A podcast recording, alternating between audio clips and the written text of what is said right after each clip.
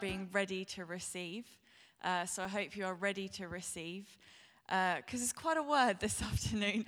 I feel a bit like Liam, like God asked me to bring this, and I'm like, really? Can't I do something nice, kind? but I'm going to take encouragement from Paul that hopefully, even though it's challenging, uh, it's delivered with kindness. Uh, but I thought I'd start uh, this afternoon with a little quiz. Uh, it's only a one question quiz, and only one of you I'm going to ask to actually get involved in it. Um, but we're all going to have fun together at the same time. So I wondered if anyone in here reckoned that they could name all 12 disciples. Anyone reckon they could do it? Only, should we test Liam? Yeah, okay, all right then. Come on, up here. Come on then. Prove yourself as a, a pastor. Yeah, I've got a list. I can't remember them. okay, um, there's two Simons. Uh, one, of them, one of them became Peter. Sure, yep, fine. Can you say the names one after each other instead of times two? James, James. Actually, does anyone have a pen handy so I can oh, keep track? Okay. Otherwise, I'm totally going to lose my place. Anyone? Oh, there's one right here. I was prepared. Okay. Hey, don't cover them up. Oh, right, okay. So you've got Peter, excellent. You've got James, the other James, and Simon. Uh, Andrew. Yes. John.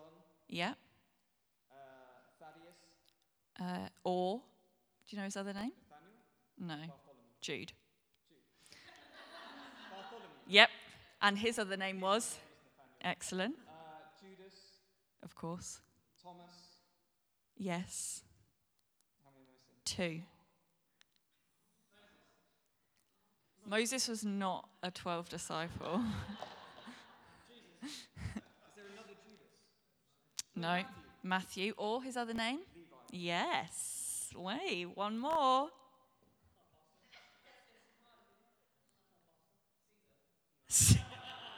Caesar. Anyone else know it? No. Oh, someone said it over here. No, not Mark. Philip. Philip. Yeah, well done. You got 11 out of 12. Give him a round of applause. Keep studying. More to come. Yeah, you can remember all 12 disciples off by heart. That's the aim of the Christian life. Um, so these 12 disciples, yeah, we've all heard of them, right? We all, at least if we can't know them all off by heart, we've at least maybe heard of them, yes? These original 12 that, that ran with Jesus, they were his original crew. Like you might have your crew, they were his original crew. They were his homeboys. They were the original errand boys for Jesus. They were the ones that walked around with him. They, they were with him. They ran with him. They did life with him. And they were this bunch of like misfits all together. Like they were from such different backgrounds. I'm sure you know a lot of them were fishermen. Uh, so that wasn't, you know, a super high paying job, I presume. It wasn't, you know, up with the nobility. But they had one in there that was a tax collector. They had one in there who was a fanatical Jewish nationalist. They had one in there who was. Um, I don't know what my other point was, but they had a very they had a varied uh, background. These these group of twelve, you know, they weren't like a sorted, been through theological college for three years. Now I'm ready to walk with Jesus. Here I am. They came as they were. They came and they ran with Jesus and they stuck with him and they stayed with him. And these 12 kept, uh, they ran with Jesus for th- these three years that they were on earth with him. But only 11 of these 12 kept running with Jesus. I'm sure you know we, we mentioned the one, the one who didn't, Judas. But 11 of them kept running with Jesus after he left them. 11 of them kept running as true disciples. 11 of them didn't give up when it got hard. 11 of them kept, you know, uh, wholehearted following Jesus. 11 of them could have been counted, they stayed as true disciples. And you see, these 11 men who, who came from very different, very normal, very ordinary walks and backgrounds of life because they kept running with Jesus, because they were these 11 true disciples of Jesus that followed him wholeheartedly, didn't give up, didn't tire. Yes, they had their journeys. Yes, they had their doubts. Yes, they had their problems, but they kept running. They kept running. And you see, we don't always know a whole lot about their individual lives. It's not like there's actually loads amount recorded of them. When I was doing some research on them, for some of them it's written down that they're a little known disciple. I'm like, wow, they ran with Jesus for three years and they all they get is a little known disciple. But we know the impact of these 11. We know the impact of, of these 11 that they kept to, they chose to keep on running with Jesus.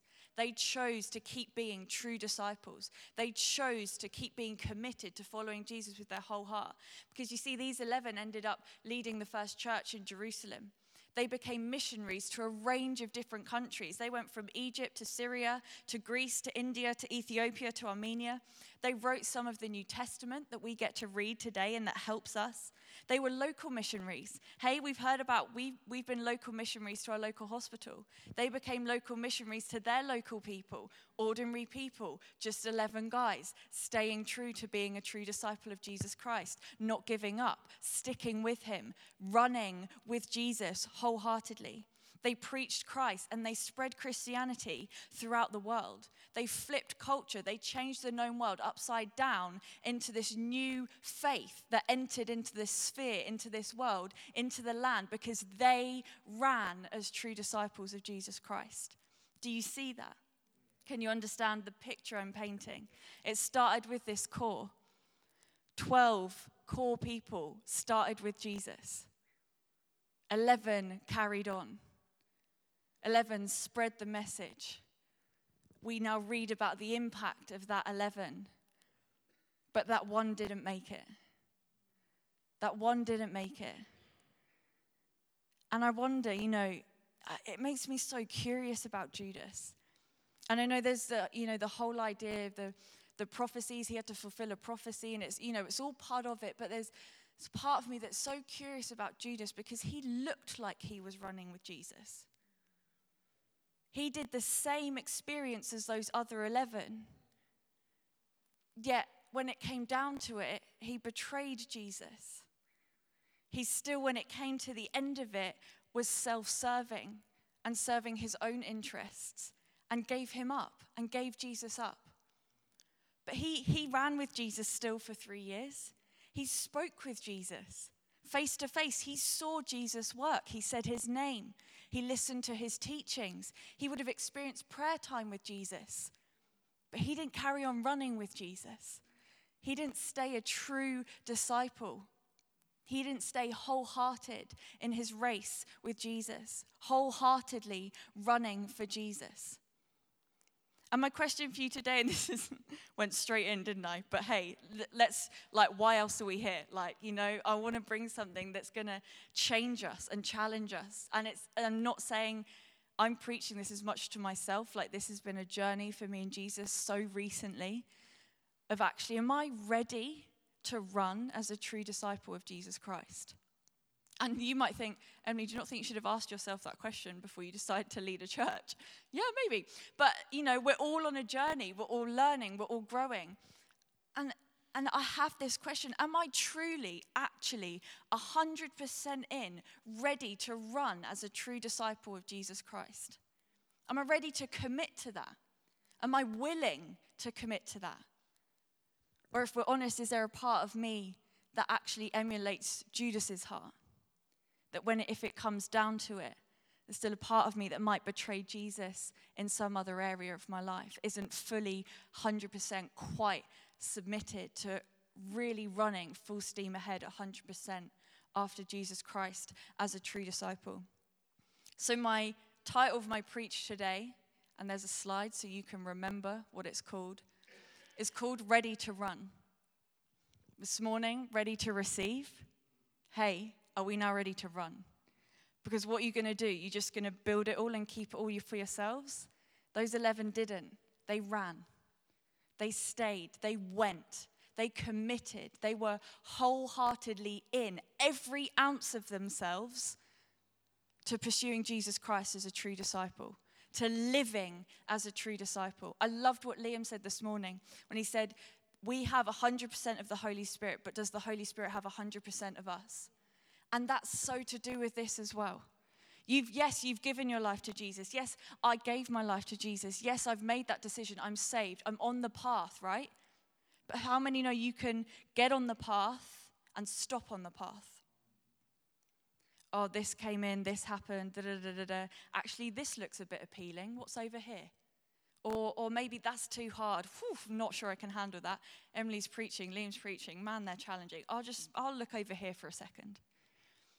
You're on the path. I was on the path. You're on the path. You've given your life.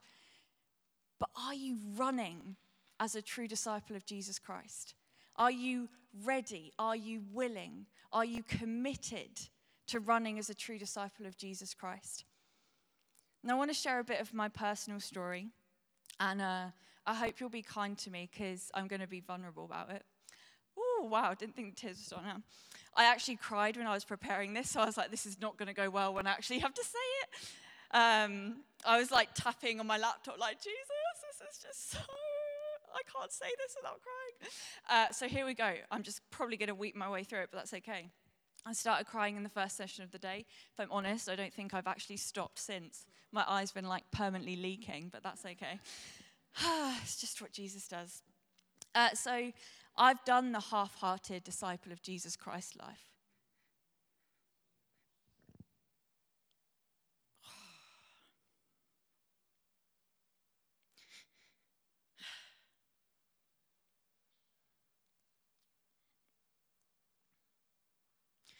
I get emotional because it means so much to me about what Jesus has done. Ah.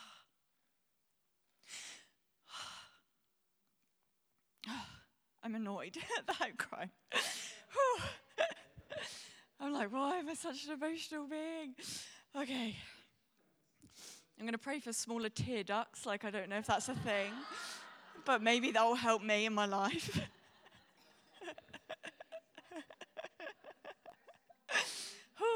okay. So I've done the half hearted discipleship, half hearted disciple life. Up until I was age 21, I knew Jesus.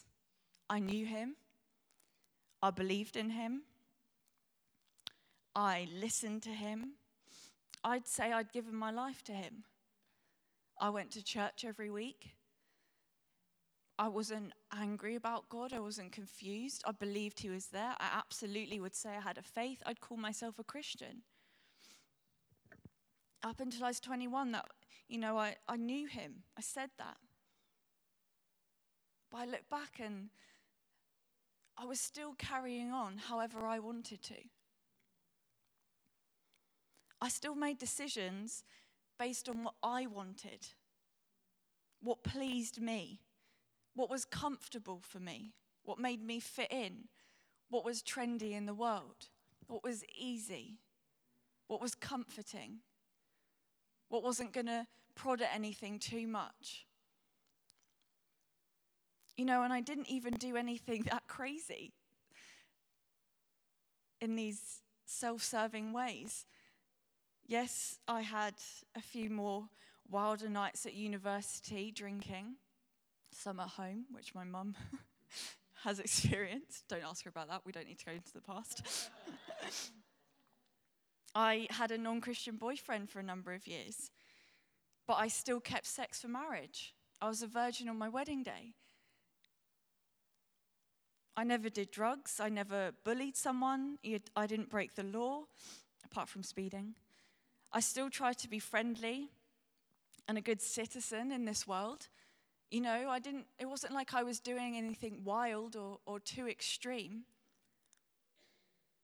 But I look back and see that I was a half hearted follower of Jesus. I looked all fine. You wouldn't say I was a, a mess. You wouldn't say, well, she needs to get her life together. I was okay. I actually didn't go off the rails through a divorce, you know, and that's a high statistic for teenagers who experience a divorce. They go off the rails. It's you see it happen. But I stayed in school, I got good grades. I didn't do anything crazy or have some meltdown or anything like that. But I wasn't fully running in his lane. if I'm honest, I wasn't fully 100% running as a true disciple of Jesus Christ. I'd run in his lane when it suited me, when I could get something from it. But when it came down to it, was I emulating the heart of Judas rather than the other 11?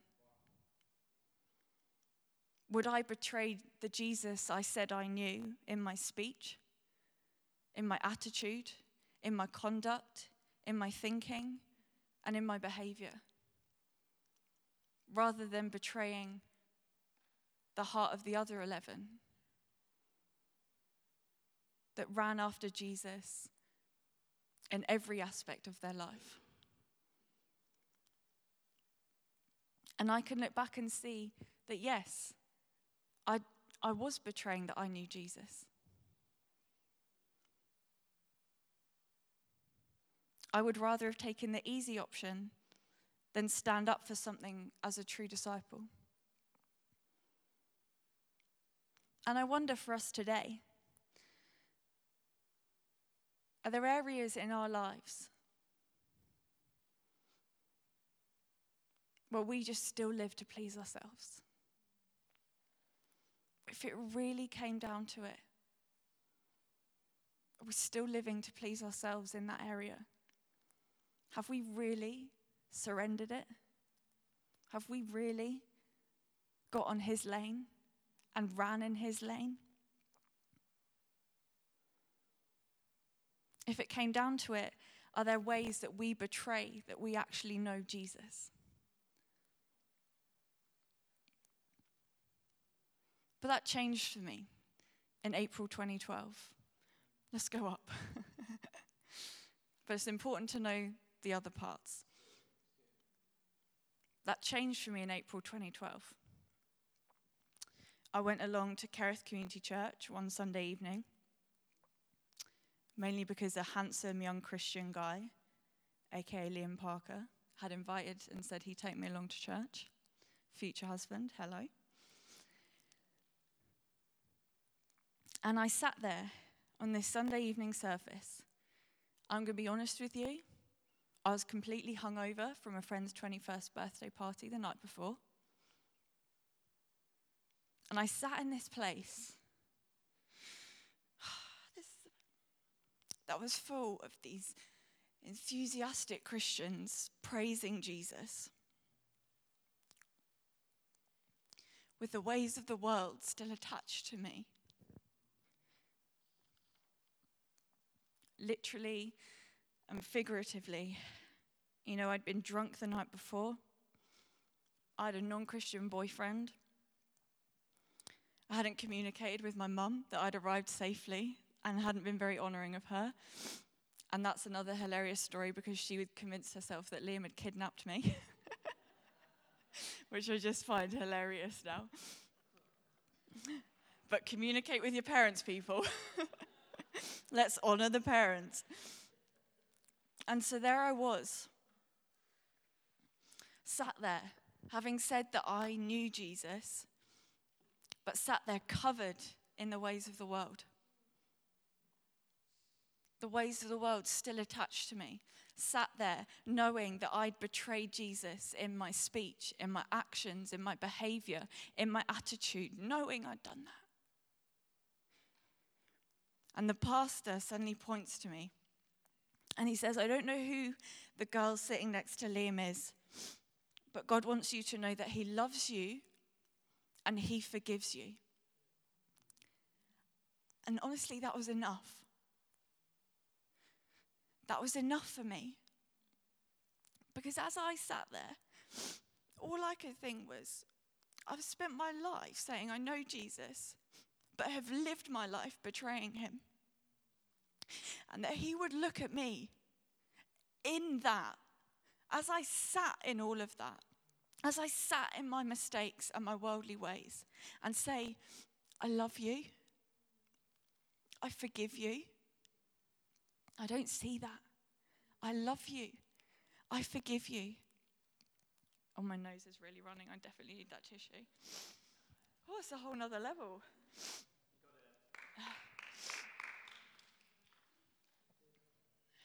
Tear ducts, yeah. They're not reducing.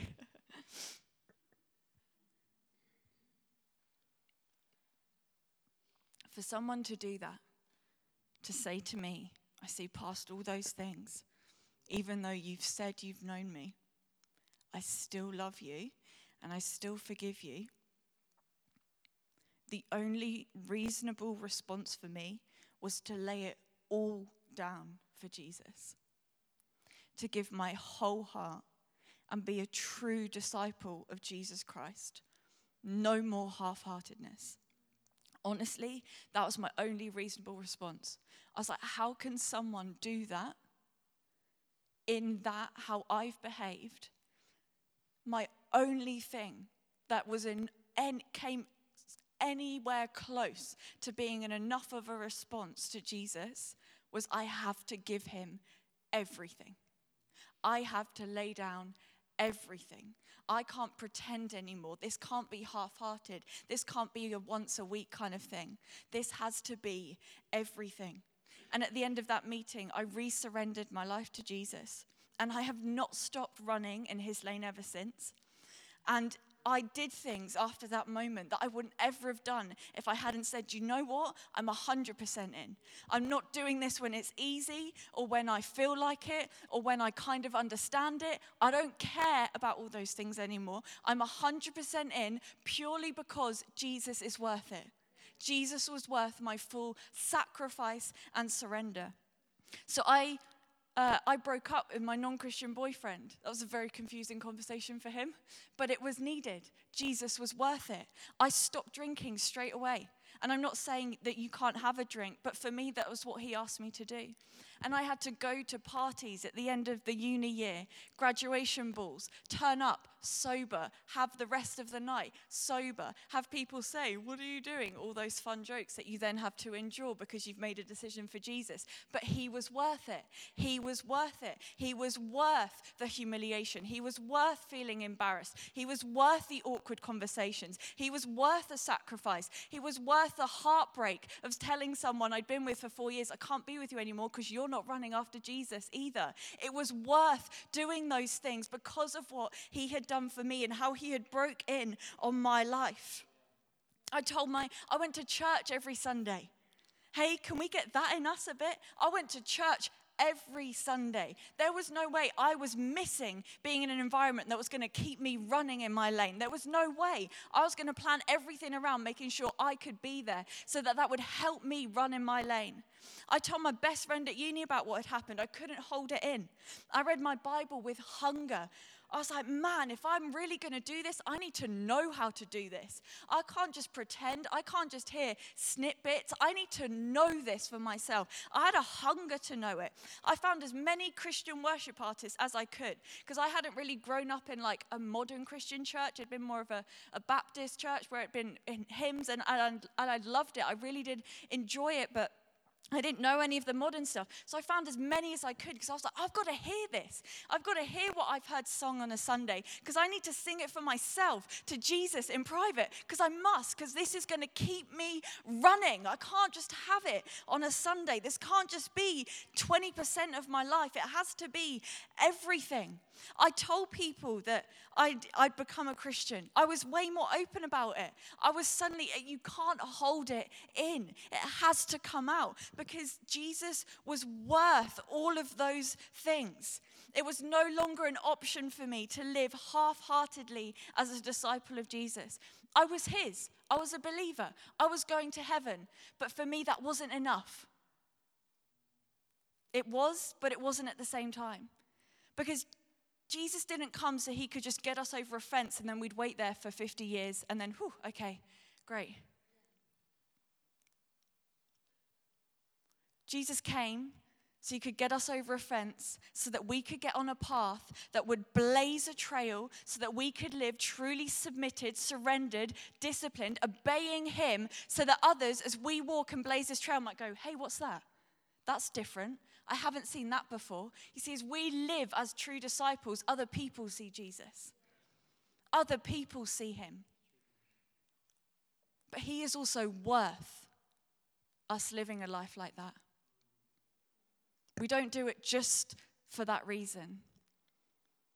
I had to get to a place within myself where I recognized that regardless of what happened, regardless of, of anything that happened, it was 100% worth living my life truly for Jesus Christ just because he's worth it. Just because he's worth it. No, but, oh, but can you do this for me? Can you do that for me? Can you sort that out? What about this? I don't like this. I'm not sure about that. Can you provide this? Da, da, da, da, da. No. He is worth me living a life of full surrender and sacrifice, running after him with my whole heart as a true disciple. He's worth it. And I wonder if we can relate to my story at all. We're all on a journey of true surrender. Hey, we're not, we're not going to be perfect with it this side of heaven. But we can decide to give our all to being a true follower of Jesus Christ. We can decide to give our all to being a true disciple of His, of running after Him every single day in every single way that we can. We can decide to do that. I wonder maybe where are you half hearted in being a disciple of Jesus? And the trickier question, which cut me, but Jesus has asked me this, it's not that I just think you need to hear it. Where do you betray that you know Jesus? I'm not going to give examples because I trust the Holy Spirit to point out whatever it is. But Where do you betray that you know Jesus? But I tell you something. I don't just I share this message from my personal point of view, but it's also something I am deeply passionate about. In this day and age, in this climate of Christianity, in the state where we are at in the world, I am deeply passionate about Christians being true disciples of Jesus. I look around and honestly, I see people say the name of Jesus, but I don't see them live the name of Jesus. And I'm like, it, it makes me upset, or if I'm honest. You might think I'm a little extreme, but I'm sold out for Jesus. I can't help it. He's, he did some pretty extreme things himself. You think Liam and I are challenging? Read Jesus' words. He punches like no other, let me tell you. But I see people saying his name, but not living his name. I see people using the name of Jesus to justify pleasing themselves. I see people lukewarm in their approach to living a life of full surrender. I see people still just serving their own self interest day after day when they say they know Jesus, but they don't portray that they're fully surrendered to Him. And I get upset. I do. Because I'm like, isn't Jesus worthy of our full surrender? At what point did we decide, hey, here's where his worthiness stops in my surrender? Isn't he worthy of everything? Everything we can give to keep running after him? We just have to go back to those 11 that carried on running. Just look at what they did because they chose to keep going. Because they chose to be fully surrendered to Jesus. Because they chose to keep running as true disciples. I mentioned it before, but they turned the, the world culture upside down. People were saved. People suddenly found this, this new way of life. They left a, a wake of miracles behind them as they ran, as they pursued, as they kept with Jesus 100%.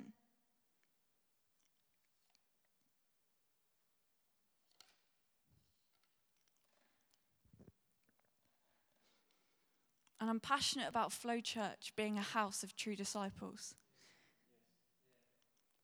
Because in this day and age, with so much confusion, so much overlap, so much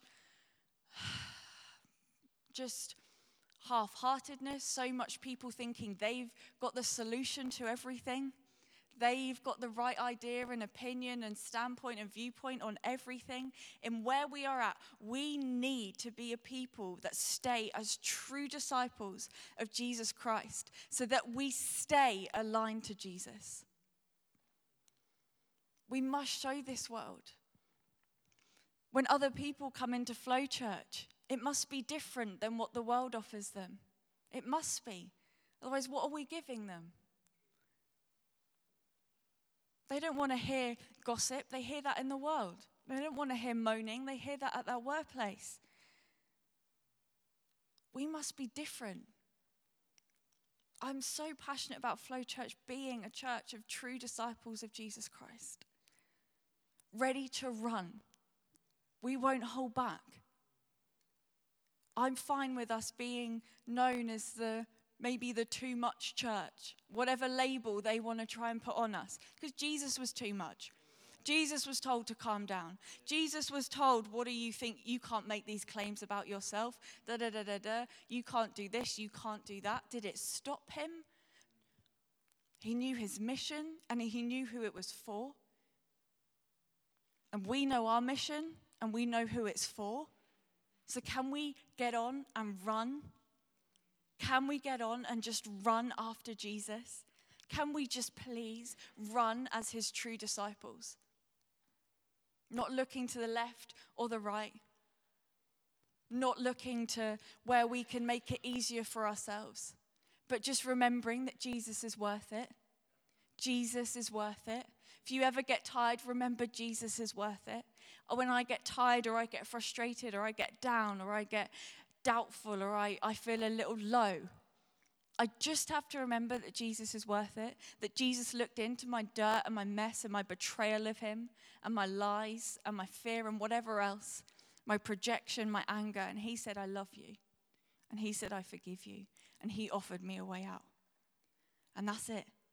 That's enough. We don't need all the bells and whistles. That in itself is enough to keep you uh, going as a true disciple of Jesus. Please, can we run after him? I've got four points uh, that I'll try and whiz through. What's the time? Oh, five. Oh, wow. Okay, I really took up time, didn't I? Okay, I'm going to do these really, really quickly. You're going to get smashed by these. Uh, so I wanted to look up uh, Jesus' idea of being a true disciple. Because uh, I don't want you to take this as this was Emily's idea, because actually, I would rather you be told by the man you're going to run after than a human who is still flawed. So I looked up, um, and this is something I've been studying with Jesus recently. Every time that he mentioned what it took to be a disciple, every time Jesus mentioned, to be my disciple, you must, or you will be known as my disciple if. Okay, so this is what Jesus qualifies. Let me pre warn you, it hits hard.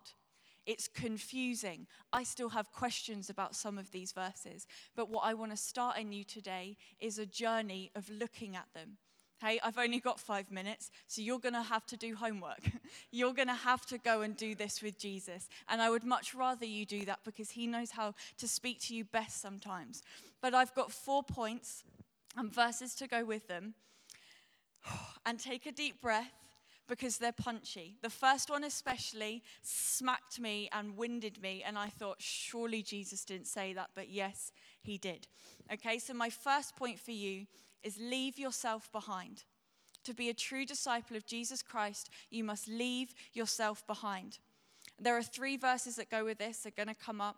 Matthew 16 24. Jesus says to his disciples, Whoever wants to be my disciple, must deny themselves, take up their cross, and follow me. Must deny themselves. Deny means to forget. Forget that, that anything that you thought of before now is, is non uh, relevant, and it's now about what Jesus requires of you. It's now his opinions. It's now his ways, his words, his love, his kindness, his grace, his forgiveness. Not your standard, his standard. You must deny yourself. The second one, which this one, whew, Luke 14 26, it says, If anyone comes to me and does not hate his own father and mother, and wife and children, and brothers and sisters, yes, and even his own life, he cannot be my disciple. Who thinks Jesus was maybe having a bad day then? Like, whoo, okay.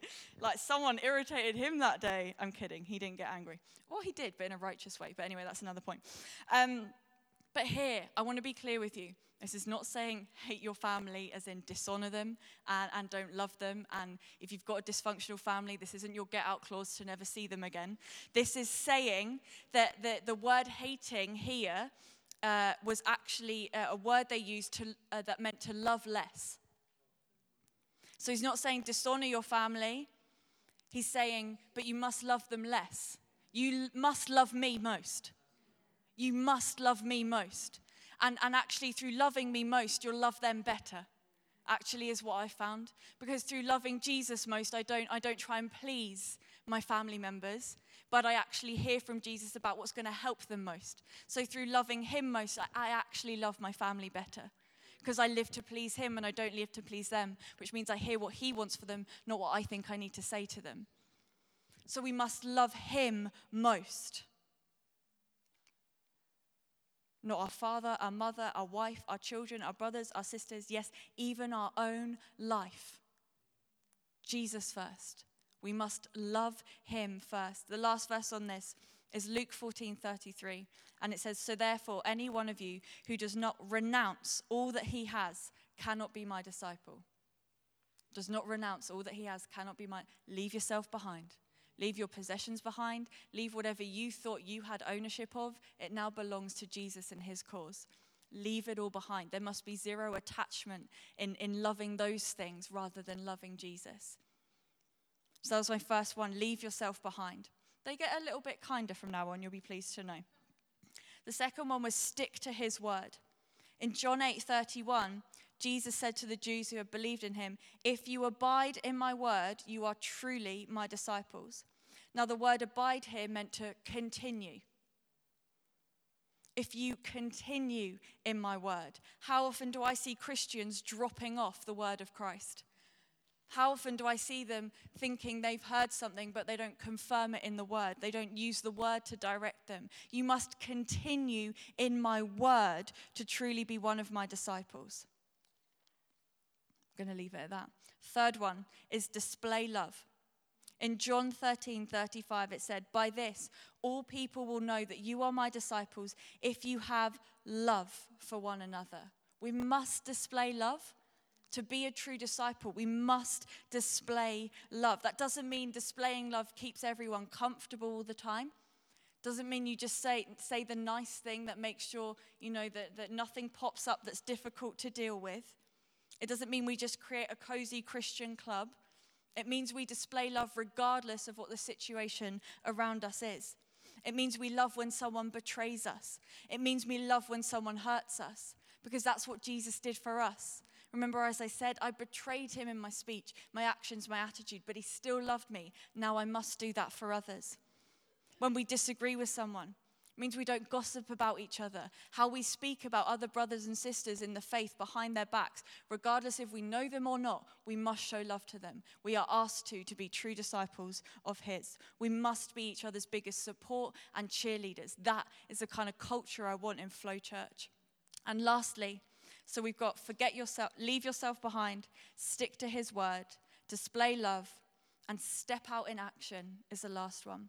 You see, in John 15, 8, I found this interesting. He says, By this my Father is glorified, that you bear much fruit and so prove to be my disciples. We are running as true disciples of Jesus Christ when our lives show fruit of us actually knowing him.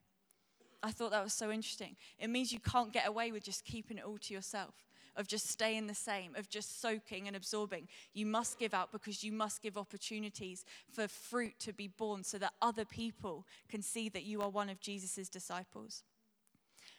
And I wrote this down around bearing fruit. It says, here it's talking about fruit being the visible expression of Christ's power working inwardly and invisibly within you. It's Holy Spirit fruit. It's those fruits of the Spirit. It's Holy Spirit miracles. They should follow us. They followed the 11. They didn't have anything else that we don't have. It should follow us. Fruit of the Spirit should follow us as we walk as true disciples of Jesus Christ. So there's my whistle stop tour. you can come ask me for those verses. I, please, please go back and look at those verses for yourself. That is, that is my plea to you. That is my ask of you for the response is that you actually go and look at these things for yourself. And you look at them with Jesus and you, you ask yourself, how am I doing with running as a true disciple? Are there some things of myself that I still need to leave behind? Am I really continuing in His word? Am I truly displaying the fullness of the love of Christ to those around me? And am I bearing fruit as a disciple of His in my life? Is that good? Let me just pray for you and then we'll stop it. Lord Jesus, I just pray uh, for these group of people, for these, this family, these brothers and sisters. Jesus, this was a word I know you wanted us to hear today. I pray that anything that was not of you would be forgotten and everything that was a deposit of you from heaven through the Holy Spirit would stick and stay with each person in this room. Jesus, teach us, tell us, encourage us, help us to just live our lives as true disciples of you. Would we forget ourselves? Would we continue in your word? Would we display love? And would we bear fruit for you, Jesus? Help us in our private time to look at this with you. Help us to be honest and open and soft hearted to being challenged on how we're doing as running as a true disciple of Jesus Christ. And above all, Jesus, would you always help lift our gaze, our eyes, our hearts, our thoughts, our focus to remembering that you are worthy of it all. You are worth every moment of running as a true disciple of yours. We bless your name, Jesus. We love you so much. We're grateful we get to be your disciples. And everyone said, Amen.